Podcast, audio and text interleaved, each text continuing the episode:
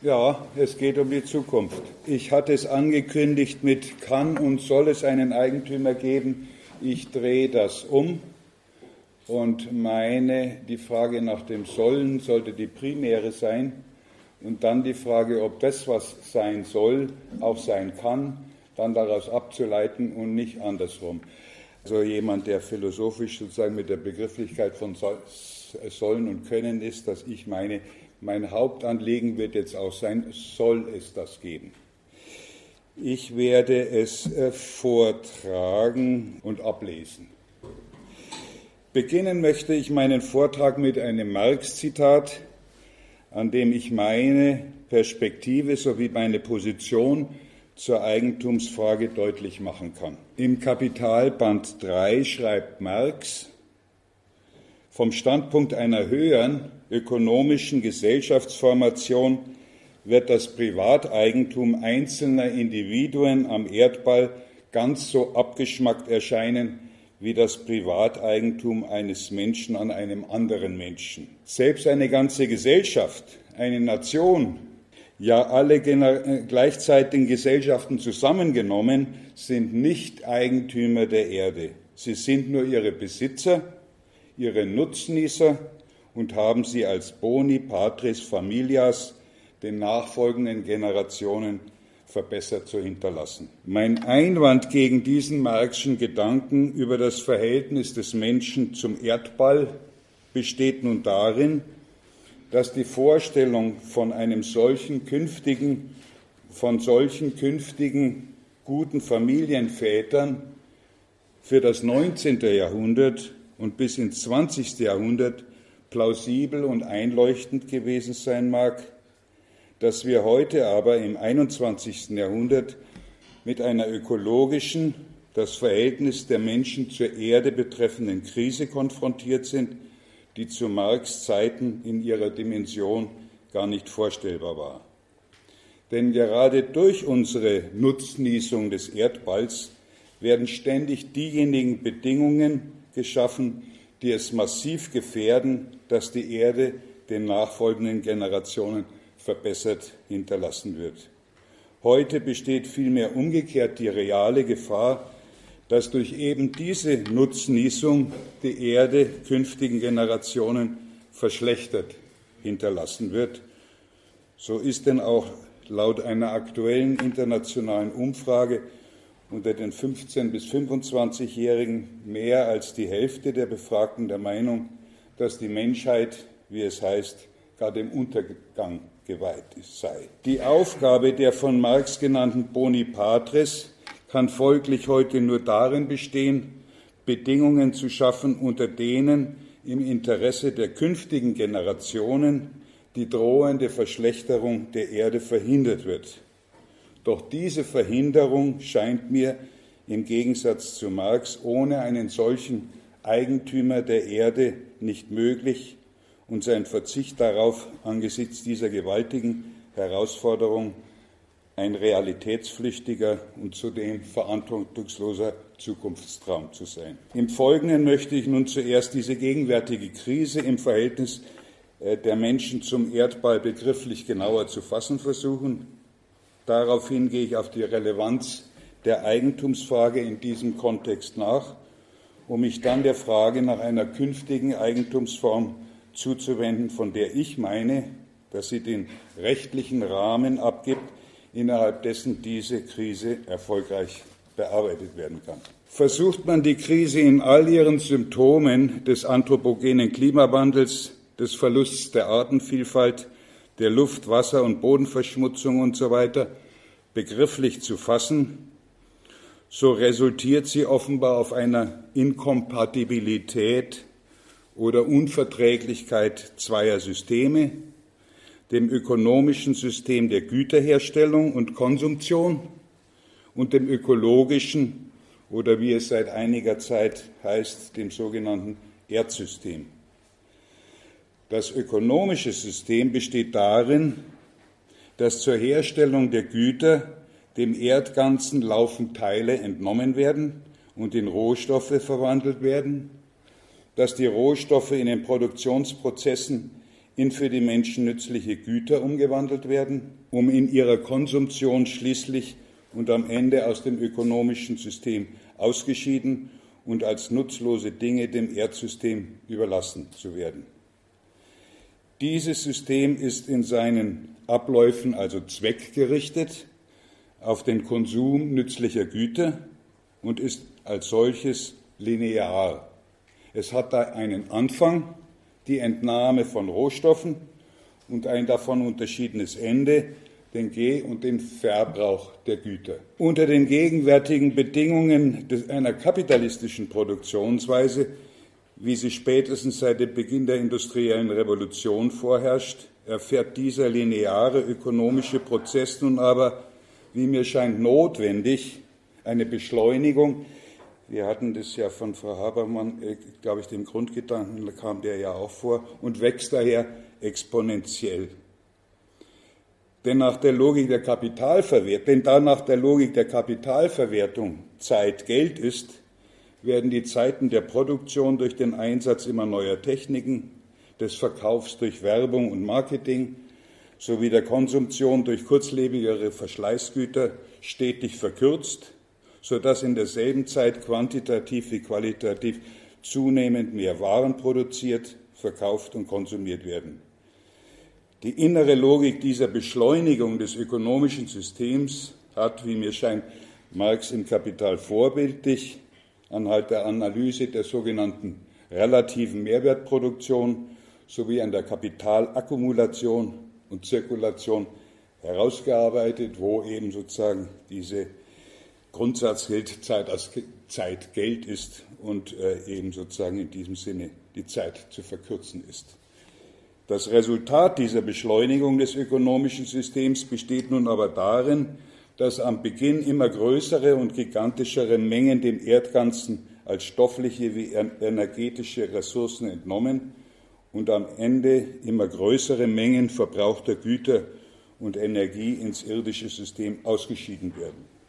So werden derzeit jährlich schätzungsweise über eine Billion Tonnen Erdmaterial durchwühlt, die nach Prognosen im Jahr 2040 auf fast die Hälfte steigen wird, während am Ende jährlich rund zwei Milliarden Tonnen Müll dem Erdsystem überlassen werden, die nach Prognosen bis 2050 ebenfalls gleich, äh, gleichfalls um nahezu die Hälfte anwachsen wird. Das Erdsystem hingegen funktioniert wie dies die Wissenschaften ja erst in neuerer Zeit mit Hilfe des Einsatzes von Computern und Satelliten erkannt haben, nach einer ganz anderen Logik. In ihm laufen die Prozesse weder zielgerichtet noch linear ab, sondern sie verlaufen rückläufig und zirkulär, sodass sich auf und zwischen den verschiedenen Ebenen, zwischen der Makro-, Meso- und den Mikroebenen Kreisläufe und damit Gleichgewichte hergestellt haben und immer wieder herstellen. Das Erdsystem, so die Einsicht der Forscher, verhält sich, ein, verhält sich als ein dynamisches System im Gleichgewicht.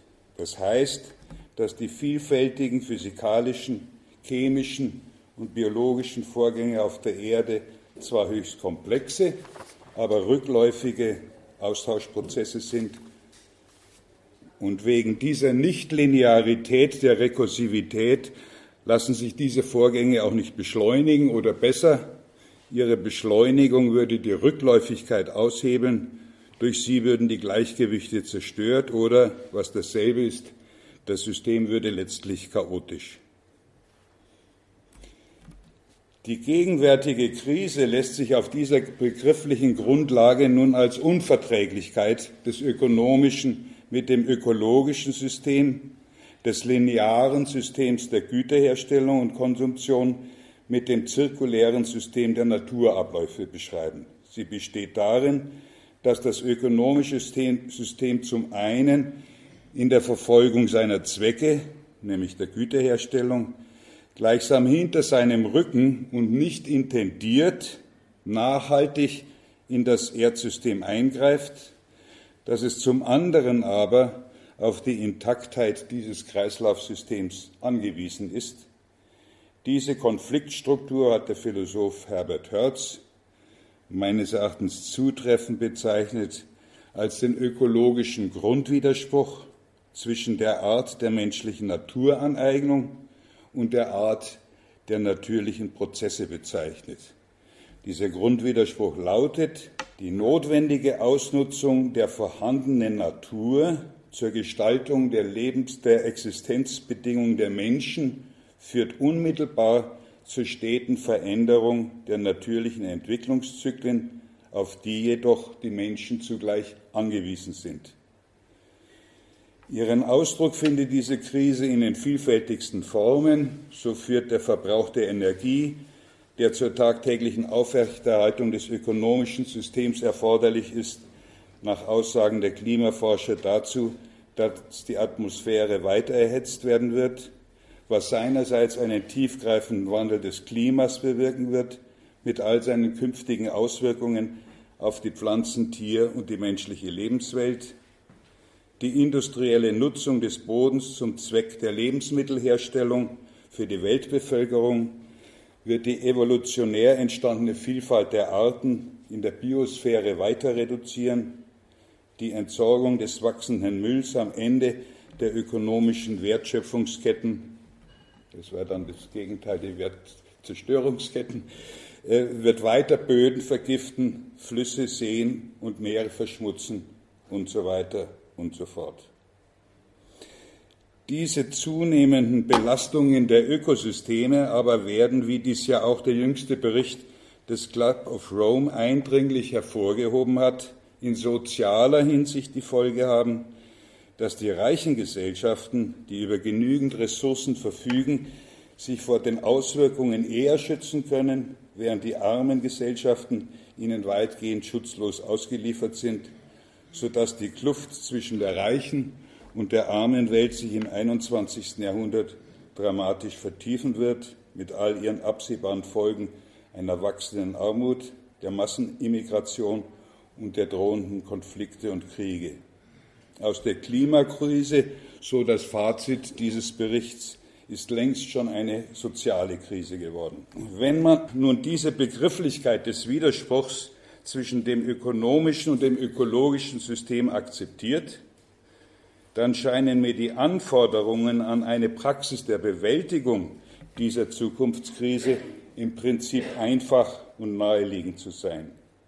Zum einen bedarf es der Ein- und Unterordnung des globalen Produktions- und Konsumptionssystems, unter das dieses Wirtschaftssystem noch einmal umfassende Erdsystem, also man könnte dann natürlich ein bisschen festhaken, die Vorstellung, dass sagen, das menschliche System, wenn ich es mal so sagen darf, Teil eines umfassenden Systems ist, nicht einfach daneben steht oder dagegen, sondern sich selbst nochmal als Teil des Ganzen verstehen muss. In diesem Sinne verstehe ich die Nachhaltigkeit als das Prinzip, nach dem die Prozesse der Produktion und der Konsumtion der Güter dem System der natürlichen Kreisläufe zumindest nicht zuwiderlaufen dürfen. Klimaneutralität etwa, wie sie im Pariser Abkommen von der Staatengemeinschaft definiert und beschlossen wurde, heißt in diesem Sinne, dass Treibgasemissionen des ökonomischen Systems in die Atmosphäre den Treibgasabsorptionen aus der Atmosphäre im Erdsystem mengenmäßig entsprechen müssen. Die anthropogene Zufuhr der Treibgase muss dem Kreislauf System der Erde entsprechend mit ihrer natürlichen Abnahme im Gleichgewicht sein. Zum anderen bedarf es in sozialer Hinsicht der Schließung der Kluft zwischen der reichen und der armen Welt. Soziale Gerechtigkeit äh, bedeutet in diesem Sinne den erforderlichen weltweiten Finanzausgleich. Das ist ein bisschen dünn, darüber kann man natürlich viel sagen da ohne einen solchen Ausgleich die ökologischen Herausforderungen an die Menschheit gar nicht zu bewältigen sind, wie dies ja auch der Club of Rome versucht hat darzulegen, dass ohne die Lösung dieser sozialen Krise auch die ökologische Krise nicht in den Griff bekommen wird. Nach dieser Darstellung der erwartbaren Zukunft des 21. Jahrhunderts und den daraus resultierenden Anforderungen an die Weltgesellschaft wende ich mich nun der Eigentumsfrage zu, beziehungsweise der Frage nach derjenigen Rechtsordnung, in deren Rahmen es möglich ist, diese Herausforderung auch bewältigen zu können. Vorab jedoch zwei Bemerkungen. Zunächst zur Relevanz der Eigentumsfrage, dann zum Eigentumsbegriff. Die erste Anmerkung, von der ich denke, dass sie in diesem Kreis akzeptiert wird, ist, darüber hatten wir ja auch schon diskutiert, dass die jeweilige Eigentumsordnung fundamental für einen Aufbau und die Gliederung der Gesellschaften sind.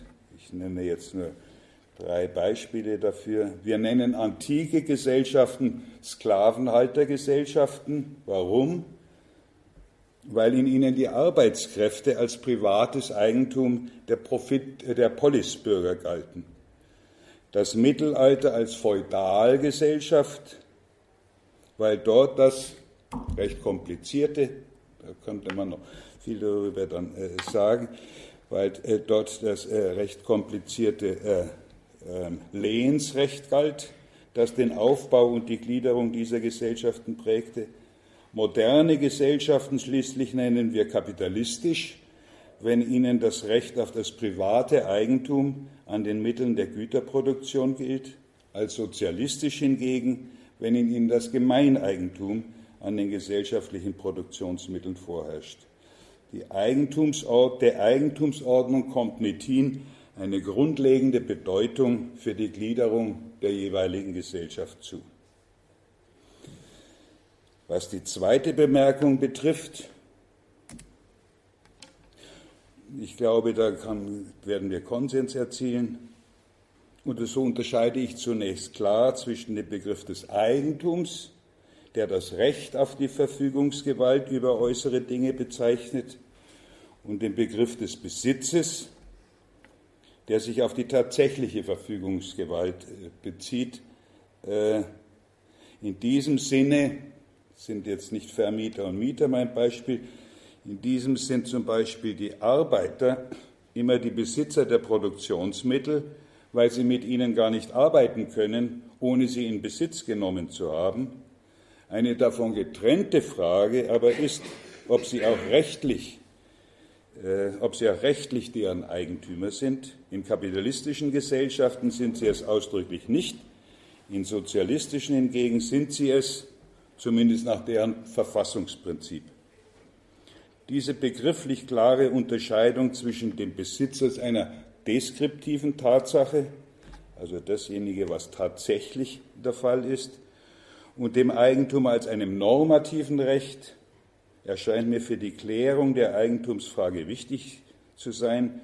Ansonsten gibt es immer, darauf wird man ja vielleicht auch als Philosoph hinweisen dürfen, eine Konfusion zwischen dem Normativen des Eigentums und dem Tatsächlichen des Besitzes, beziehungsweise umgekehrt zwischen dem Tatsächlichen und dem Normativen. Nach dieser nach diesen Bemerkungen wende ich mich nun der gegenwärtig dominierenden Eigentumsordnung der kapitalistischen mit der Fragestellung zu, ob diese Rechtsstruktur die Bedingungen enthält, um die zuvor genannten Zukunftsherausforderungen lösen zu können. Ich behaupte Nein und möchte hier nur ein historisches Argument anführen. Wie uns die Geschichte zeigt, hat die Einrichtung der kapitalistischen Eigentumsordnung seit dem 18. Jahrhundert und ihr Schutz durch die entstehenden Nationalstaaten zu einer zuvor ungeahnten Vermehrung des produziert, der produzierten Güter geführt. Der geniale Gedanke, das rücksichtslose Eigeninteresse des Privat Privateigentümers am Profit und seiner Maximierung als Mittel zu verwenden, um dadurch zugleich und paradox den allgemeinen Wohlstand zu mehren, hat trotz aller moralischer Bedenken und sozialer Verwerfungen zu einem gigantischen und zudem weltweiten Wachstum der Wirtschaft geführt. Und es war Adam Smith als Begründer einer solchen Ökonomie, der in dieser Verknüpfung von Privatinteresse mit dem Allgemeinwohl gar die List einer wohlwollenden Natur vermutete, die gewisserweise hinter den Menschen dazu bringt, dass das Profitinteresse des Einzelnen zugleich Wohlstand für alle hervorbringt, während Marx dann den Mechanismus, wie mit dem Interesse des kapitalistischen Privateigentümers am Profit zugleich die Produktivkräfte der gesellschaftlichen Arbeit durch den Einsatz fortwährend neuer Techniken wachsen, die er in den schon genannten Kapiteln über die relative Mehrwertproduktion und Akkumulation des Kapitals, wie ich meine, treffend beschrieben hat. Und zuletzt dürfte es ja nicht wohl auch, dürfte es ja wohl auch dieser Zusammenhang zwischen von, äh, Zusammenhang von privatem Profitinteresse mit dem allgemeinen Wohlstand gewesen sein, der der kapitalistischen Eigentumsordnung über alle Krisenzeiten hinweg letztlich immer wieder ihre Zustimmung verschafft hat. Doch heute ist die Situation eine andere, denn heute geht es nicht mehr darum, die Masse der nützlichen Güter noch weiter zu vermehren, sondern mit den gar nicht intendierten ökosozialen Folgen des kapitalistischen Wirtschaftssystems umzugehen und fertig zu werden, die sich ja erst am Ende des vergangenen Jahrhunderts klarer abzuzeichnen begannen. Mir erscheint nun aber der Gedanke, dass diejenige Eigentumsordnung, die den rechtlichen Rahmen abgegeben hat, um den Wohlstand zu erzeugen, dieselbe sein könne wie die, in der die negativen ökologischen und sozialen Folgen dieser Wohlstandserzeugung bearbeitet werden können, völlig unplausibel. Das Festhalten an einer Eigentumsordnung, in der das Profitprinzip, die maximale Verwertung des eingesetzten Kapitals als Motor und treibende Kraft der Güterproduktion gilt, wie das übrigens Katharina Pistor in ihrem Buch das, Der Code des Kapitals vor kürzerer Zeit zutreffend beschrieben hat. Das Festhalten an einer solchen Eigentumsordnung erscheint mir im Hinblick auf die Existenzbedingungen der kommenden Generationen nicht nur als widersinnig, sondern schlicht als verantwortungslos. Als umso dringlicher erscheint es mir daher, das Privateigentum nicht nur auf den Prüfstand zu stellen, sondern nach einer Eigentumsordnung und damit nach einem normativ-rechtlichen Rahmen zu suchen, innerhalb dessen die Produktion und die Konsumption der für den, menschlichen nützlichen, für den Menschen nützlichen Güter zugleich nachhaltig, das heißt in Übereinstimmung mit den irdischen Kreisläufen geschieht, sowie die Verteilung des weltweit produzierten Reichtums sich nach dem Prinzip der sozialen Gerechtigkeit oder Verträglichkeit vollzieht. Bei der Suche nach einer solchen alternativen Eigentumsordnung ist für mich nun ein Gesichtspunkt von zentraler Bedeutung, da die vorher genannten Herausforderungen dieses Jahrhunderts, allen voran die Bewältigung der Klimakrise, ihrer Natur nach von globalem Charakter sind, kann auch der rechtliche Rahmen, in dem sich diese Bewältigung vollzieht, nur globaler Natur sein. Ein solcher globaler rechtlicher Rahmen aber schließt aus, dass die Verfügungsgewalt über die irdischen Dinge weiterhin einzelnen Personen als Privateigentümern zuerkannt wird. Denn unter der normativ-rechtlichen Bedingung der, der, privaten Eigentumsgarantie verfolgen die Eigentümer im Gebrauch ihrer Sache legitimerweise ihr partikulares eigenes Interesse, nicht aber das allgemeine Interesse am Leben auch der künftigen Generationen. Ein solcher Rechtsrahmen erscheint mir in der Tat, wie Marx gesagt hat, als abgeschmackt, da die ökologisch-sozialen Herausforderungen unter diesen rechtlichen Bedingungen nicht zu bewältigen sind. Darüber hinaus schließt jedoch der notwendig globale Charakter einer künftigen Rechtsordnung gleichfalls aus, dass in völkerrechtlicher Hinsicht den jeweiligen Nationalstaaten die souveräne Verfügungsgewalt über ihr jeweiliges Stück am Erdball zuerkannt wird. Denn unter der völkerrechtlichen Bedingung der Geltung des Souveränitätsprinzips verfolgen die jeweiligen Nationalstaaten gleichfalls legitimerweise ihr je aktuelles nationales Interesse, nicht aber das allgemeine Interesse an der Erhaltung der Menschheit. Daher erscheint mir die Annahme, die globalen Zukunftsherausforderungen könnten im Rahmen der gegenwärtig geltenden Eigentumsordnung dem privaten Verfügungsrecht über äußere Dinge und dem nationalen Verfügungsrecht über Teile der Erde erfolgreich bearbeitet werden, eine Illusion zu sein, die künftige Generationen werden ausbaden müssen. Damit aber ergibt sich für mich zwingend die Forderung nach einer global geltenden und verbindlichen Rechtsordnung, in der die Verfolgung der, der je individuellen und partikularen Interessen im Gebrauch einer Sache dem Allgemeinwohl untergeordnet sind.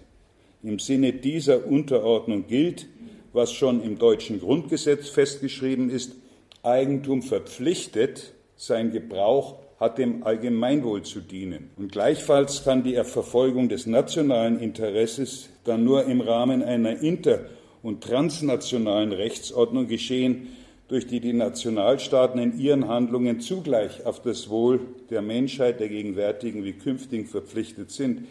In diesem Sinne gilt, was schon in der Charta der Vereinten Nationen formuliert ist, Streitigkeiten sind mit friedlichen Mitteln zu lösen, sind freundschaftliche Beziehungen zwischen den Nationen zu entwickeln und ist eine internationale Zusammenarbeit herbeizuführen, um internationale Probleme wirtschaftlicher, sozialer, kultureller und humanitärer Art zu lösen. Mit ihrem Beitritt zu den Vereinten Nationen haben die Staaten folglich ja schon die Verpflichtung übernommen, ihr jeweiliges nationales Interesse in diesem völkerrechtlichen Rahmen zu verfolgen. Und diese Verpflichtung der Nationalstaaten steht nun äh, auf das gemeinsame Menschheitsinteresse steht nun freilich, wie wir alle wissen, entgegen, neben anderem vor allem das alte Prinzip der, der nationalen Souveränität, nachdem es jedem Staat zuerkannt wird, seine Entscheidungen frei und ohne Einmischung von außen zu treffen. Ich sehe die Weltgemeinschaft daher in einem fundamentalen Konflikt.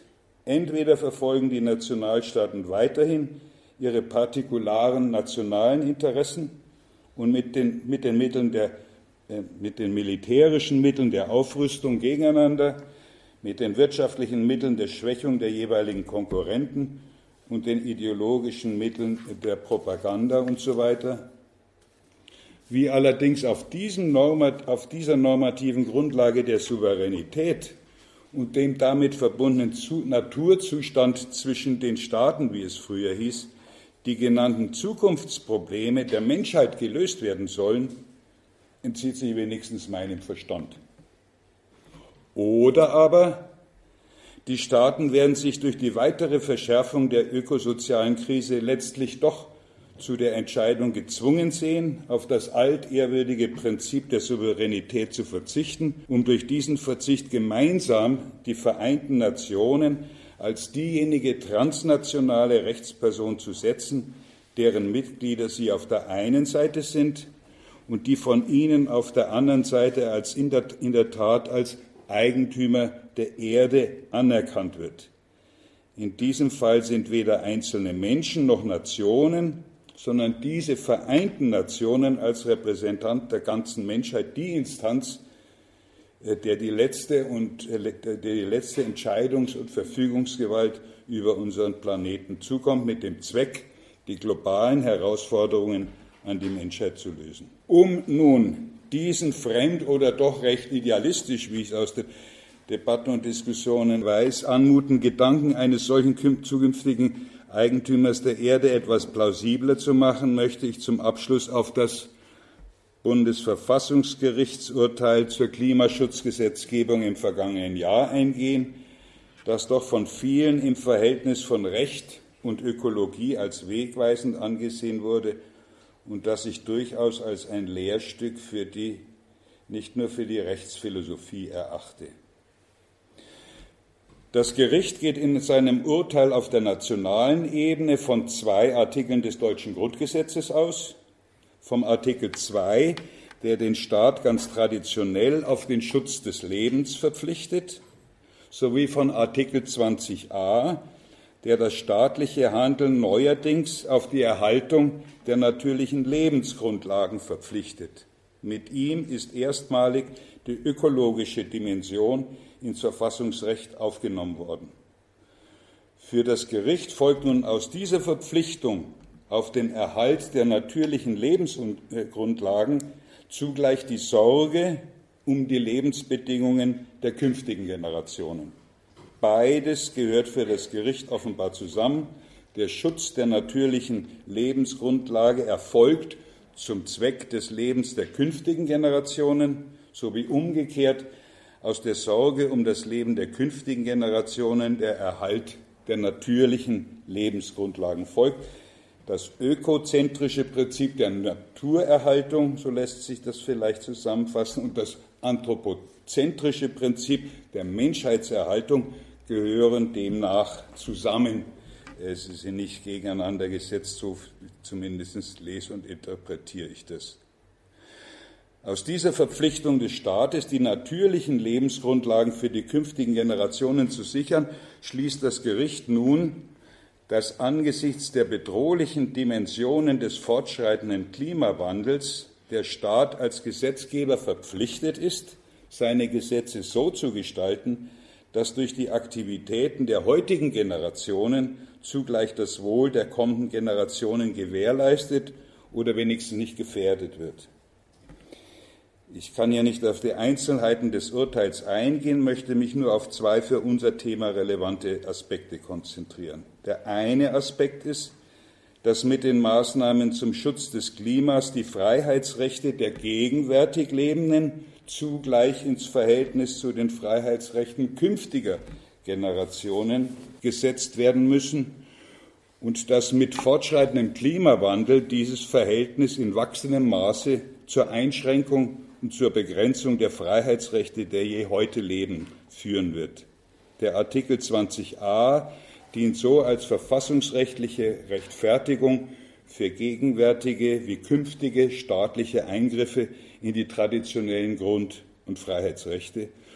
Und mit fortschreitendem Klimawandel werde, so die Formel, das relative Gewicht der Freiheitsbetätigungen weiter abnehmen, ja, das Gericht will das Risiko nicht ausschließen, dass es, dass es zu aus heutiger Sicht unzumutbaren Grundrechtseinschränkungen kommen kann. Diese durch den Klimawandel, diese durch den Klimawandel bedingten Beschränkungen der Grundrechte hat das Gericht in dem Urteil nur sehr pauschal als Einschnitte in die sogenannte allgemeine Handlungsfreiheit bzw. das grundlegende allgemeine Freiheitsrecht expliziert zu einer CO2-neutralen Verhaltens- und Lebensweise führen sollen. Bin jedoch sehr gespannt, wie das Verfassungsgericht angesichts der Verpflichtung des Staates auf den Schutz künftiger Generationen nach Artikel 20a im Fall der staatlichen Garantie des Privateigentums nach Artikel 14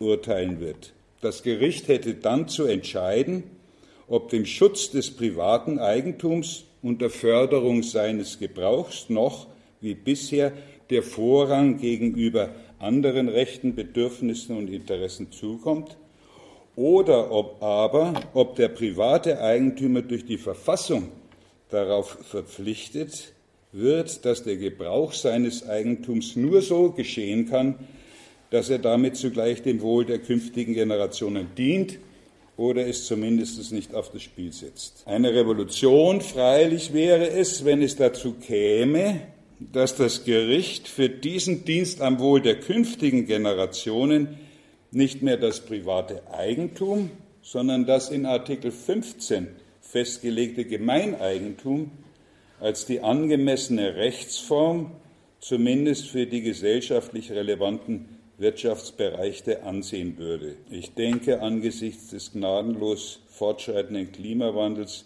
wird man da doch mal spekulieren dürfen. Und insofern wäre ich natürlich schon sehr interessiert, wenn da diese Sache mit dem Artikel 15 irgendwie vor das Bundesverfassungsgericht käme, in irgendwelcher Form. Das fände ich wäre, würde eine spannende Diskussion. Der zweite Aspekt, bezieht sich auf die völkerrechtliche Ebene des Klimaschutzes. Da der Klimawandel seiner Natur nach grenzüberschreitend und global ist, können, so das Gericht, die Maßnahmen zur Begrenzung dieses Wandels auch nur global sein. Mit dem Pariser Klimaabkommen haben nun alle Staaten gemeinsam beschlossen, dass jeder Staat die Verpflichtung übernimmt, auf seinem Stück Erde bis zur Mitte des Jahrhunderts diejenigen Maßnahmen zur Begrenzung des Klimawandels durchzuführen, die ihm anteilsmäßig zukommen. Für das Verfassungsgericht folgt aus diesem Abkommen, dass der deutsche Staat sich durch diesen Beschluss gebunden hat, durch seine Gesetzgebung die übernommenen Maßnahmen zum Schutz des zum Klimaschutz durchzuführen. Da nun aber das deutsche Gericht einerseits naheliegenderweise keine Befugnis hat, über die Gesetzgebung und Durchführung anderer Nationalstaaten zu entscheiden, andererseits aber der Klimawandel globaler Natur ist und daher nur durch die Maßnahmen aller Staaten begrenzt werden kann, bleibt dem Gericht als letztem und entscheidendem Auskunftsmittel in dieser zukünftig existenziellen Angelegenheit nur dass der deutsche Staat darauf vertrauen müsse, dass sich auch die alle anderen Staaten an den gemeinsamen Beschluss halten. Zitat die, Beschaff die Schaffung und der Erhalt von Vertrauen in die Erfüllungsbereitschaft der Vertragsstaaten, so formuliert es das Gericht, gelten damit als der Schlüssel zur Effektivität des internationalen Klimaschutzabkommens. Dies erscheint mir jedoch als eine durchaus aporetische Position. Denn was ist, wenn wie so oft das Vertrauen enttäuscht wird? Das Gericht hat dazu nichts gesagt. Das, äh, angesichts der gewaltigen Herausforderung, die Lebensbedingungen der künftigen Generationen zu sichern, auf der einen Seite und den gegenwärtig realen Verhältnissen der Nationen zueinander auf der anderen Seite, auf die Kategorie des Vertrauens als Schlüssel zum Erfolg zu setzen, halte ich für schlicht naiv, da das Vertrauen bekanntlich ein durchaus seltsam flüchtiges Phänomen ist. Der Grund freilich, auf das Vertrauen als letztes Mittel zu setzen, ist das schon genannte Völkerrechtsprinzip der nationalen Souveränität, das im Verhältnis der Staaten zueinander bislang gar nichts anderes als ein solches Vertrauen zulässt. Für mich folgt aus dieser aporetischen Situation, in der ich zumindest das Verfassungsgericht sehe, dass es künftig in der Tat einer transnationalen und globalen Institution bedarf, deren ihr eigene Sache das Wohl der gegenwärtigen wie der künftigen Generationen ist und die zudem über die Mittel verfügt, die gemeinsam gefassten Beschlüsse auch zu exekutieren. Diese Institution habe ich die Vereinten Nationen als Eigentümer der Erde genannt. Ob es einen freilich einen solchen vom Zwang und Gang der Sache selbst erforderlichen Eigentümer, also die Frage, soll es den geben, versuche, ob es einmal tatsächlich geben wird, weiß ich nicht. Ich muss es da mit einem bekannten bayerischen Philosophen halten, der meinte, Prognosen seien schwierig, besonders wenn sie die Zukunft betreffen. Zum anderen freilich hängt die Existenz eines solchen globalen Eigentümers davon ab, ob er politisch auch gewollt wird. Zwar schaut es da im Moment in der Tat nicht gut aus, aber ich sehe in ihm durchaus das mögliche langfristige Ziel einer linken antikapitalistischen und internationalistischen Politik, die sich den globalen Herausforderungen dieses Jahrhunderts als Aufgabe stellt.